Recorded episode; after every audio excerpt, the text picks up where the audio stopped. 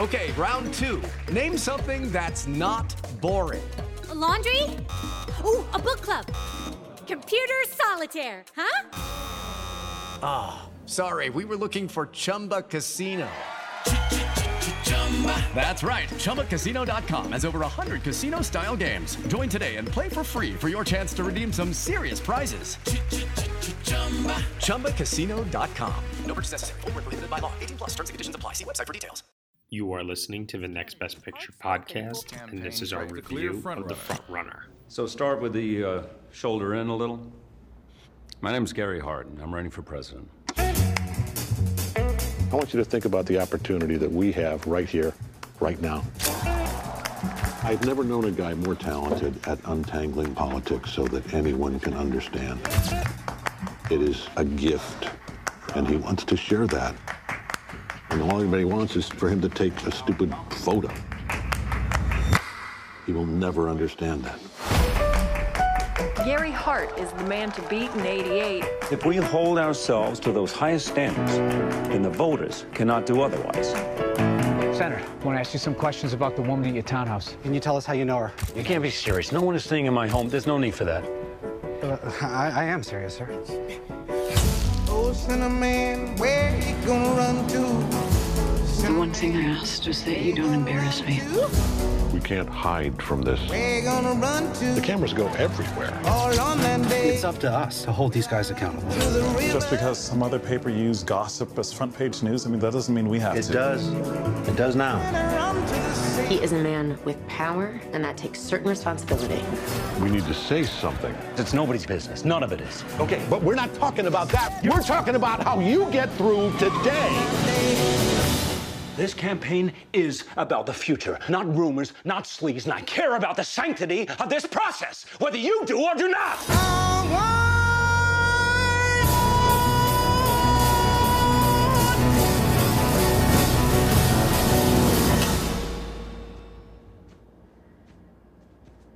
Go on, Gary.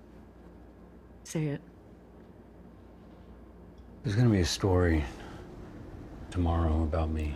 All right, everyone, you were just listening to the trailer for The Frontrunner, and the story is as follows. Democrat Gary Hart becomes the frontrunner for the 1988 presidential nomination until allegations of an affair derail his campaign. The film is starring Hugh Jackman, Vera Farmiga, J.K. Simmons, and Alfred Molina. It is written and directed by Jason Reitman and co written by Matt Bai and Jay Carson. Joining me for this review, I have Nicole Ackman. Hi, everybody. Beatrice Loayza. Hello, hello. And over from the Splash Report, we have joining us as the guest for this review, Jorge Burnham, everyone. Hey, everyone. Jorge, glad to have you back. Thank you. Glad to be back. Absolutely. Uh, this is very interesting and fun here because Beatrice, you saw this film back at Toronto. Jorge, you saw this film back at Telluride. Nicole and I both saw it here in New York City. And this film was considered to be, before the Oscar season started and it premiered, one of the frontrunners for the award season. That's the last time I'm going to make that pun uh, because it is clearly not.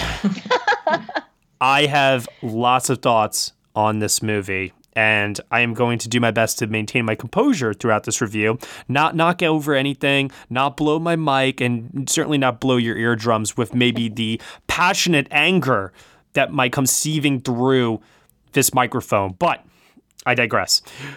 Let's ask somebody first what they thought of The Frontrunner. I will pass it off actually to our lovely guest here, Jorge. What did you think of Jason Reitman's second film this year after Tully, The Frontrunner?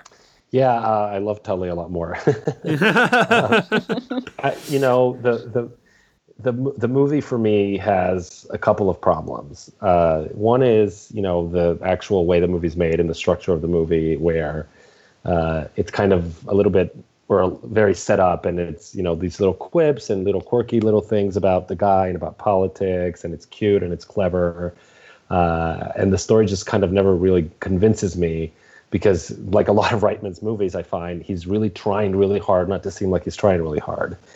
Uh, so that that's kind of like from the movie narrative perspective. And then you know you get into the substance of it and the, the, the politics of it you know, I think it's it's a lot of questions that are unanswered. It's very unsatisfying.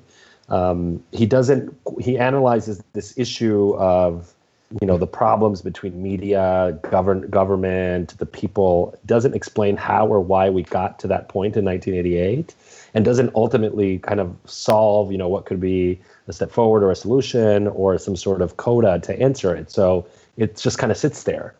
Um, so that that was my other issue with the movie, and you know it has some good performances, and it's definitely an interesting story. So I wouldn't say, oh my god, I never watched this movie, but you know it just kind of ends up being pretty. Eh. I will say this, and this is kind of a prelude to my thoughts. I would like to have seen this movie at a different time in my life. I would not like to have seen this movie on neither the day that I saw it or in 2018 in general. Um, I'll move on to other thoughts on that later. Beatrice, you're up. What did you think of the frontrunner? Uh, I agree with a lot of, of what you said, Jorge. Um, in general, I wasn't a fan of the frontrunner when I saw it a few months ago. Something that I did have the privilege of hearing is when I was at TIFF, um, I, I, did hear Reitman talk about the intentions he had with the film, and something that that stuck out to me was he wasn't really concerned with making a biopic so much as he was trying to capture the event of of Gary Hart's downfall through multiple perspectives, and I think that what he did achieve is he created a certain ambiguity um, that I liked, and it wasn't necessarily about instilling a message so much as it was grappling with with these new tensions and examining this new political culture at the time, which I thought was interesting. But I mean, unfortunately, I so many of us are going to see the film through the lens of today's politics. And because of that, this ambiguity makes the film feel lost and uninspired, perhaps even irresponsible. Not to mention uh, the fact that he wants to focus on so many different viewpoints, make it seem as if there's very little character development. So you end up not really caring about any one person. So, in general, I felt very blah about the front runner. Mm. Nicole. If I had to describe this film in one word, it would be frustrating. That's that's a that's a nice word for it. Yeah, the performances are good. You know, I didn't have any real issues with camera work, editing, and it's a topic that should be really fascinating. But it felt to me that the film shied away from taking any kind of a stance on what was occurring, and I feel like in our modern political atmosphere that is like you said beatrice irresponsible maybe? To me i just was kind of like oh all right that's it i guess. I would not recommend it to anyone. Uh, so i'm going to just come right out and say that this might be the most subjective take of 2018 that i have had uh, to any movie this year possibly. And it's probably the most least objective I feel that I have been towards a movie this year, and I still feel this way about this movie because every time I think about it, I almost want to vomit. I saw this movie on the same day as the uh, bomb threats to CNN and other uh, public officials, and all I could think about that day was this idea of the press as the enemy of the people, of Washington and our current administration and how they view the press. And here's a movie that is about a politician and his relationship with the press. And even though it takes place in the 1980s, it, it, it's like to to your point, uh, Nicole, it's frustrating, and to your point, Beatrice, it is confusing, and to your point, Jorge, it's well, it's everything that all of you said. It's like this movie to me is just so baffling because it doesn't take a stance. Instead, it tries to have its cake and eat it too. It wants to have it both ways. It wants to show that the press is responsible in trying to take down uh, public officials where before in the past with people like uh, say john f kennedy they would have turned uh, the other way to his affair that he his affairs rather that he had had um, and that the climate with the news cycle was changing during this time, and it is trying to capture that change that was occurring in the in the idea of public perception uh, that is filtered through the press, and how the the politicians also have these relationships, actual personal relationships with some of the press members. The movie also tries to show uh, that aspect of it as well, and how this is actually a moral conundrum uh, of the members of the press because they genuinely like this man. We, as an audience, genuinely like this man. Why? Because we're going to cast Hugh Jackman in the lead role, and who doesn't like Hugh Jackman? They're basically begging us to have sympathy for this guy, and that's the that's where I run run into the problem here. Why should I actually have sympathy for him when he was a sleazeball who cheated on his wife, thought it wasn't necessarily a big deal, and honestly is kind of portrayed as a bit of an asshole in the movie.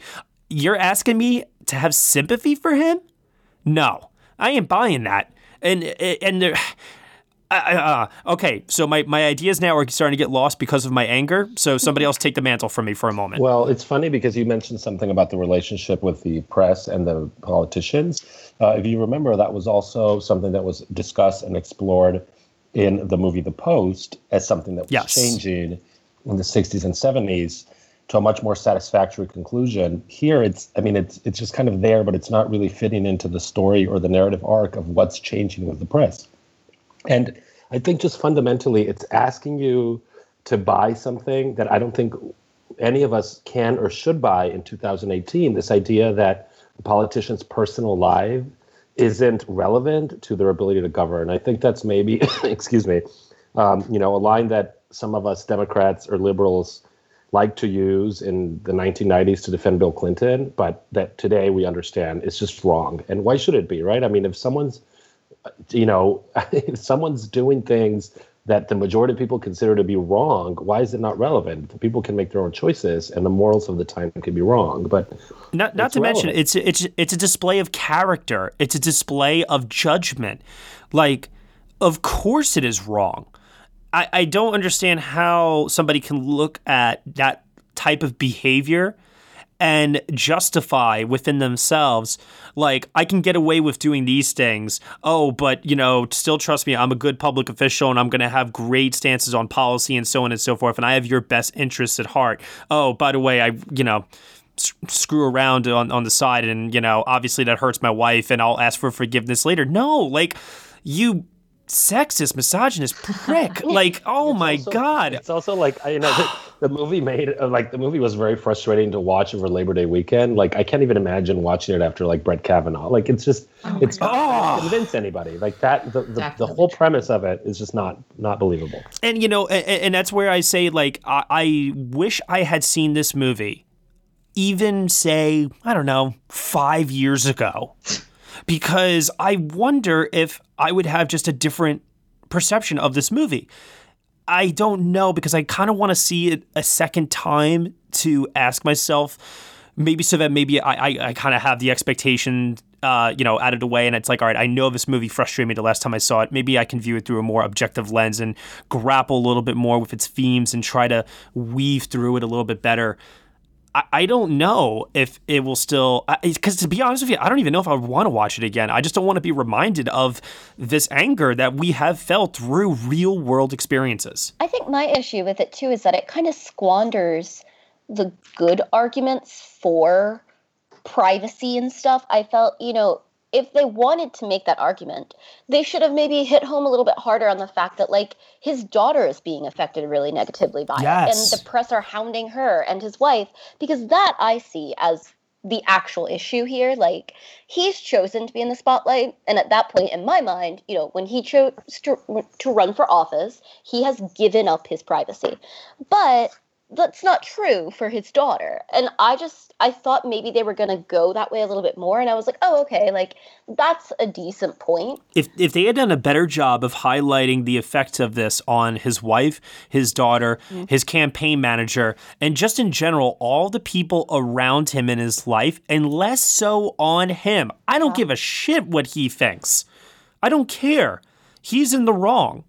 That that's where I that's where I like I, I wish the movie had just taken a much more firm stance instead of trying to have every character in this movie be portrayed in a sympathetic light because then I don't know where my sympathies are supposed to lie. I don't know who's good and who's bad. And if you're going to start getting into this idea of, well, maybe it's not so black and white. Maybe it is gray. Well, then I got to apply that to, like I said, real world examples. And I don't want to do that. Well, you can't. I mean, you can't to this movie. That's the thing. I mean, it's okay. You know, a movie like to a, story to be good, quote unquote good. It has to inspire people or move people. So you have to have someone you can root for.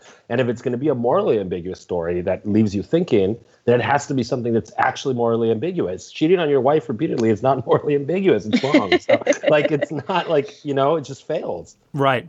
Exactly. And to your point, uh, Jorge, you brought up the post earlier. That is a movie where the lines between good and wrong are clearly there. And as a result of which that was that was a feel good movie that people walked out of feeling inspired by and hell, it got a best picture nomination for goodness sake because of it, you know? Yeah. I think what's interesting about how it correlates with the post is that I mean, some people had problems with the post because it wasn't, you know, necessarily that thematically difficult. And it's like Reitman chose to take the complete opposite angle by like doing something really ambitious that, like you said, create this ridiculous gray area, but then he almost like forgets the ages we're living in now or the age we're living in now. Well, now to also give a little bit of leeway, uh, if I remember correctly, and Beatrice, maybe you can clarify this for me. Wasn't this script written pre Trump and production even like beginning on this like pre the election and all everything. You know what I mean? I think yeah, it, it did begin before the election, but I mean it wasn't finished before it. it's like one of those things where I, I I have to admit maybe maybe, and this is where I like I said I start to say to myself like okay, let's try to view this through a different lens here. I start to like say to myself maybe they're just the victims of bad luck you know, in terms of timing and when this movie came okay, out. Okay, I just found the book on which the film is based came out in 2014, and according to this, um, they began shooting in fall 2017. Oh, so that that goes out the window. Yeah, because I felt the same way. You know, maybe it. That's why I had looked. I was thinking, like, oh, I guess if they started on this during Obama's presidency, then that's you know, a different moral situation that we're dealing with. But then I found that and I was like, oh. and now I want to also just clear that like I know the intentions are in the right place and I could see what they were trying to do. To Jorge's point, it is a classic example of here's our ambition, here's our intent. They failed. And if they want to take the reactions to the film that they got out of the festivals and then they want to spin it, you know, in their interviews and things like that to try and kind of backtrack and defend. All right, you know, you could, you do what you got to do to save the movie. You know, I I, I get that. Uh, but this is just one of those examples where I'm not saying that either one, like anyone involved in making this movie is bad or anything like that. I'm not like lumping them in a category, and I and you know irresponsible all right, maybe that's maybe that is a harsh word. I, I, you know, I, like I said, I'm not trying to pass judgment here. All I'm saying is that from an execution standpoint, this is a very, very, very muddy and confusing movie because of that ambiguity. It's also trying trying to convince you again, like to return to the ambiguity of an ambiguity that doesn't exist. So not just on the moral perspective about cheating, but the other question that it raises, and that I think we would all agree is a good and troubling question, is you know what happens when politics becomes people's lives and not the substance and the issues. And i think that that's very yeah. concerning. And I, we see that happening today. You know a movie like network raised that question 40 years ago. And the answer yeah. that network gives is there's no solution. We're fucked. Um, which is a plausible answer right? This mm-hmm. movie tries to make it seem like there's some solution out there to this problem, but then doesn't offer it. And it's just unbelievable. We've been dealing with this deterioration in our national conversation for 40 or more years. And for this movie to come in here and say, no, no, there's some answer. I mean, you better give the answer. Uh, otherwise, yeah. you're just, you're ridiculous. You, you better have the key, keys to the kingdom, otherwise you're a false prophet. Yeah, they're promising you that there's some sort of answer if we just like look into our better natures, but then doesn't give it. So it's like, okay, I, no. I feel like the answer you're supposed to have when you're coming out of it is precisely that the media has has become something that can't see straight and thus it's condemning men that are actually very intelligent which is not actually what this character is supposed to be about but like that's the only thing i got it's actually the, the, exact opposite Yeah. It's the it's I think it's the exact opposite. I think it's that the media uh, is being more objective than ever, and they are taking down people that you know don't deserve a free pass. Mm-hmm. And but the weird thing then is that the movie asks us to have allegiance and sympathy with the wrong character in that situation. Maybe it should have been about Al Franken. Yeah. Oh. Well, at least there's more. You know, there's some debate there, right? Like that people, dis- reasonable people disagree as to whether he was treated fairly or unfairly. People have reacted or not. You know, at least there seems to be more room for reasonable people to disagree there than with Gary Hart. Mm-hmm. Yeah. To what extent do you think the fact that they cast Hugh Jackman, who's just loved by everyone and just sort of like shifted our perception of his character? I think like 110%. About 20 minutes in, I started going, wait, is this guy actually written to be likable or is that just, is he coasting on Hugh Jackman's charm? And I'm fairly certain it's just straight up Hugh Jackman. I'm trying to think like who is like an actor that could pull off unlikable, but because this is a hard role to play, right? Because to the American people, Gary Hart was perceived as a likable candidate. He was the front runner, right? So you have to be able to portray that, but at the same time, you also have to be able to portray how he is behind closed doors. And I, I genuinely feel that if a more unlikable actor were cast in that role, and the performance, quote unquote, was the good guy persona. And then when we saw uh, how he treated the whole situation behind closed doors with the campaign team, his family, etc., and we saw that actor more in their element in that more villainous role, I, I feel like it would have been better. I feel like it would have been better casting. I just, I just don't know who who it would be. Um, is all. Right.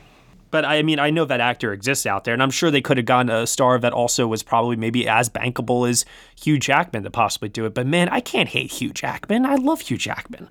It's like asking me to hate Tom Hanks. You know, how am I going to do this? Definitely. So I will say this. I think that, you know, from the opening shot of the film, where it, it, it almost, and I've heard a couple people say uh, Robert Altman comparisons here, you know, I definitely was getting vibes to something like The Player with the uh, opening of the film. And I was definitely enjoying the editing and the sound. And I really like the pacing of the movie too. I never actually thought that this movie ever slogged at any point. Uh, but man, like presentation, the clothes, the color, the look of the film, everything with that, I, I, I just like I really enjoyed it. I just moving away then just from the screenwriting aspect of it, I, I also felt too that Hugh Jackman's performance, like it's good, it's solid. I, I do think he's miscast, mm-hmm. and I don't think it's anything extraordinary. Um, and you know, you then kind of hope, well, maybe there's somebody in the supporting cast that you know has a really, you know, big performance that we can like kind of you know latch onto, you know. But J.K. Simmons doesn't get that much to do outside of a few J.K. Simmons one-liners and zingers From behind the desk. yeah. Right. Vera Farmiga. I hate this, using this word, but I'm going to use it. Wasted. She's too talented to be wasted like this, and it's actually upsetting. It makes me more upset. And then you have this um, ensemble of recognizable people from television and other uh, various films, some character actors that we've seen before, and same thing. I'm just like, I would- yeah, Yeah, Oh, I go would ahead. agree with that completely. Especially, you know, you've got some of these actors in there that we've seen great performances from, and you see like a hint that it could have been a great supporting performance if they'd been allowed the screen time. Like, even I thought like Alfred Molina has been uh, Bradlee. Like, I really wanted more of that, but we're just not allowed that. I feel like by the screenplay. Right. Yeah, there were there were two heated moments that I felt that the drama was finally sort of raising a little bit. And one was the there was like an interaction between Hugh Jackman and J.K. Simmons. They're having a fight, and I was like, oh man, this is the real acting, like a potential Oscar scene. Oh, it's that scene in the trailer, right? Right, When the he's scene- like, exactly, you the know, scene in the yeah, yeah, yeah, yeah. Mm-hmm. And then I also did like um, the actor who played the journalist for the Washington Post. Oh, he's in uh, Mamoudou Athie. Is that Ma- him? Mahmoud Patty Cakes? Athie. Yes, he played AJ. I was about to say. Yes, I liked when they he had an interaction with with Jackman as well. When he's really probing him to to show his vulnerability or what he doesn't necessarily want to show to the public. And that has good payoff, I thought. That's probably the best character I thought. I just was I, I was wondering like, well, you said the payoff. Like, what was exactly the payoff? I, I The payoff is a spoiler spoiler alert um, for those that are listening. Skip ahead 15 seconds.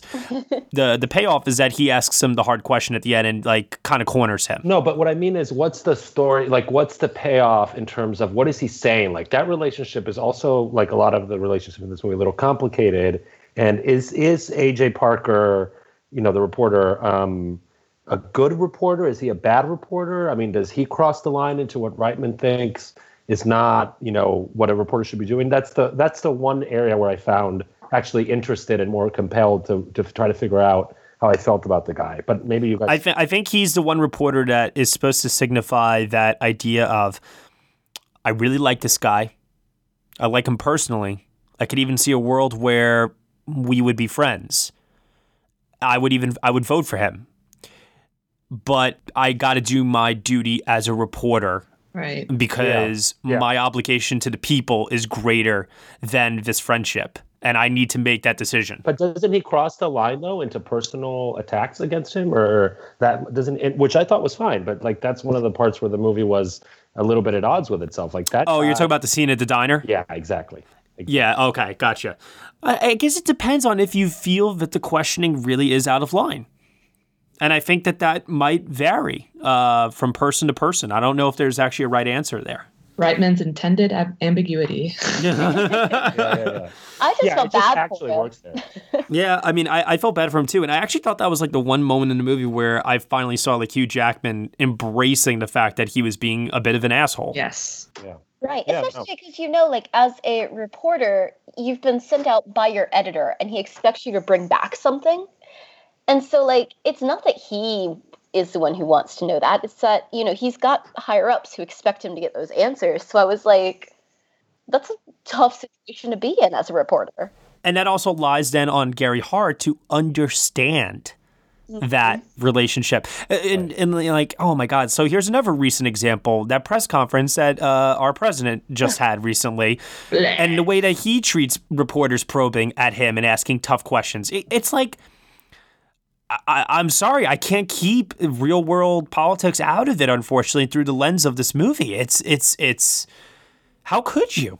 you really, I mean, that's you really don't have to know what's. You were, you know, you were saying earlier um, how I would have, how you would have felt five years ago. I mean, I I'm pretty sure that my feelings about this question, you know, have been this these for you know since before Trump was around. I I don't think that you know they might have been different in the '90s when I was younger and again defending Bill Clinton, but you know, you you you at least my views change and and people's personal lives are relevant to the extent that you know they that they relate to their ability to govern. And I think the best example that I can give is maybe for me the turning point was Eliot Spitzer, and way back in 2000 and oof, like was it nine, six, like a while ago, right? Like this guy Yeah. was a guy who held himself out as like being morally un, un you know reproachable and and was lying and doing all, all sorts of questionable things. Um, th- there was James McGreevey, who you know it broke my heart that he had gone through the pains as a not out gay man, but you know he was lying to his wife. Um, they're not people I, I hate. They're people that I feel bad for. But those experiences convince me that that their personal lives are relevant to some extent, and that it's not outside of the realm of decent reporting to ask those questions. So at least for me, that question was answered long before Trump was around. And then the ultimate question I have to ask myself is this Is there anything as a holistically good person? The answer, I think, is no. I think everybody's got something, you know? Yeah. It's something in their past from 15 years ago or something recent that may not be a big deal, but if you were running for public office, could be considered a big deal. Right. No, like back to Kavanaugh, right? If he drank, I mean, drinking a lot is that's okay. Like people drink a lot. He could have apologized for that. You know, assaulting women is not okay. There's everyone has things that you did that might not be great today, but that you can explain away. It's all a matter of degree. I completely agree with you, and that's why this movie is just not. You know, this movie's trying to make it seem like this guy did not have that, and it's just not believable. no, exactly. exactly. Yeah, so that that's where that's where I kind of just ask myself then what's like what is the point of this movie? And I think and, it, and it's almost like the conclusion I come to is that the point is that there is no point because there is no good and there is no bad. It's all gray. Period. And it's going to change depending on who you ask. So you might as well just say there is no there is no such thing as the truth. There is no such thing as like anyone that's like morally, you know, completely good outside of I don't know Jesus. it's like like what what is there what what are we left with in the end? And then he it's like away if from what his parents at the temple. is a pretty bad boy when he was a kid. Oh, and like that, Jesus loses the presidential nomination. but I'm just saying that, like, if everybody's got something, whether it's to hide or something from their past or whatever it is, right? It's like then you start getting into like these really, really deep questions. I, I don't even know. I start asking questions that I feel like are bigger than myself, and then all I'm left with is to throw my hands up in the air and be like, you know what? Let's just see how all this plays out. you know? And that's how I feel like Am- that's what I think American politics is. It's like, let's see what narratives catch on and which ones don't. Yeah, I guess in this situation, though, really, you know, the dilemma is that, oh, the press have, you know, shared this thing about his private life, but they're not really spinning it. They're just saying, you know, we caught him with this woman. And it's the American public who are judging him unfit based on that, in a way. Right. Does that make Yeah. sense? Like, yeah. No, yeah, the absolutely. American public who are judging, and if anyone is fit to judge a presidential candidate, surely it is them. Yeah. So it's like I see I feel like there are all these moral dilemmas that exist, but if that's what this film wanted to explore, I kind of feel like they picked the wrong subject because Gary Hart is so obviously in the wrong according Yeah. to your average person's morals. Yeah. All right, then. final thoughts. Do we have any final thoughts? Does any of this matter? uh, we're asking the big questions on this review. Look, I think it's interesting. I think that any movie that teaches people of a historical, um, historically significant episode or chapter is certainly worth more to me than like nine out of ten movies out there that are just drivel. So, hey, why not? You know, it, it, it at least does that, but it ultimately is all the words and adjectives we've used and satisfying and, and a lot more. Yeah, I'm with you on that. Uh, what grade would you give it, Jorge, out of 10? Um, I guess more like a six, probably five or six. Five or six. Yeah, I do. I normally do like letter grades, and I was like looking. I gave it a B minus, which is maybe you know probably slightly generous, but you know five or six. I would say I would say that's like a six. Yeah. Yeah. Okay. Uh, Nicole. I gave it a 4 out of 10. Alrighty. Beatrice. I am giving it a five out of ten. Okay. And I will be the bad guy, as I'm sure many people, after listening to this, will conclude. I give it a three out of 10. I, I can't think of another movie this year that made me more angry than this. And not even just so much based on quality, because I've seen movies this year like Jurassic World Fallen Kingdom that got me very upset because of the potential uh, that that movie had uh, with J.A. Bayona directing it and how it just felt like it totally just threw that away. Um, this movie got me upset for more different reasons. And what's very interesting to me about this movie is that, uh, like I said, as upset as it's made me, I kind of do want to see it again. I just don't know if I could bring myself to watch it again now. I feel like I could do it a long time from now, like 10 years or something like that, because I do wonder how my perception of this film will change under different circumstances um, where I don't have you know, constant stuff happening in the news that's reminding me of issues in this movie and, you know, vice versa. And as a result of which, it's just like I have now forever like this, this view of this movie. You know what I mean? I, I, I need some time away from it before I could ever watch it again and formulate maybe a different opinion. To your point, Jorge, I really, really appreciate that this movie at least can bring about great discussion. That I like. And that I will always, always, always appreciate in any movie um, because I'm here for the discussion. That's why the podcast exists. And if we can all come together and we could talk about it and not have it just be like, oh, well, so that was a movie. you know, if we can, you know, get 30 minutes, whatever it is, out of it, uh, a thoughtful discussion about themes and questions of morality and so on and so forth, there's something there. So I, I, I think I would be willing to at least give this another chance in the future.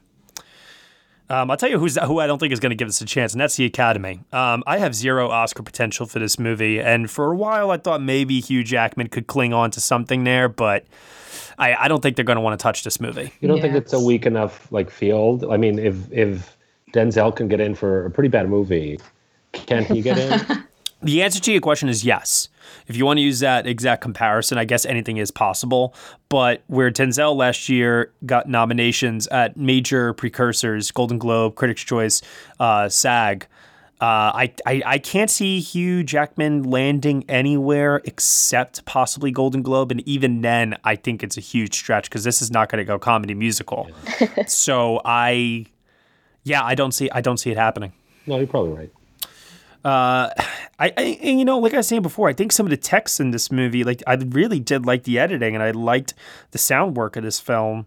Uh, it's just, you know, Yeah. it's not Oscar worthy. There's nothing really else to say there. I, I don't think. For fans of Reitman, at the very least, I think uh, it, it does offer more exciting sort of camera work and editing techniques, which is interesting if you're following the trajectory of his filmmaking, at the very least. I have to say, I, I, I struggle to think of any other director right now who is as much of a mixed bag as he is with me. He can make something truly, in my opinion, stupendous with Up in the Air, and then go from making that to Labor Day. And the weird thing, like with that take, is you ask certain people, I think everyone has like a different answer for what their favorite Jason Reitman film is, and what their least favorite is. I don't think there's a general consensus with him. yeah. I mean, he's very. I think he's just very all over the place, uh, and, and and that's kind of exciting too because you never know what you're going to get. You know, Yeah. Who would have thought? That, you know, as we said at the beginning of this podcast, um, if you're going to watch a Jason Reitman film from 2018, I still recommend Tully. I loved it. Yeah, excellent film. yes, very good. It's really I've been Yeah. recommending it. All right. Well, with that said, Jorge, thank you so much for joining us for this review here of The Front Runner. I would love it if you could tell everybody uh, where they can find you on the internet, sir. Yeah, no, thanks again for having me. I'm on Twitter at jdonburnham, and I'm also on Instagram at awards predicts. I have to follow that. I don't think I follow that. nice. Oh, I just got really excited. Okay, Beatrice, where can they find you on the internet? Find me on Twitter at BeanSproutBia. And Nicole. I'm on Twitter and Instagram at Nicole Ackman16. And you can find me at Next Best Picture. Thank you so much, everyone, for listening to our review of The Front Runner here on the Next Best Picture podcast. You can subscribe to us on iTunes, SoundCloud, Google Play, Stitcher, TuneIn Player FM, Acast, Castbox, and newly on Spotify. Be sure to leave us a review on Apple Podcasts. Let us know what you think of the show. We appreciate any words that you can leave us. It really, really helps us uh, in terms of gaining some, uh, you know, some eyeballs on the podcast if you leave us a review. So head on over, do that. Yes, I did just snap my fingers. Also, too, if you are feeling generous enough, head on over to Patreon, where for $1 minimum a month, you can get some exclusive podcast content from us. Thank you so much for listening. As always, we shall see you all next time.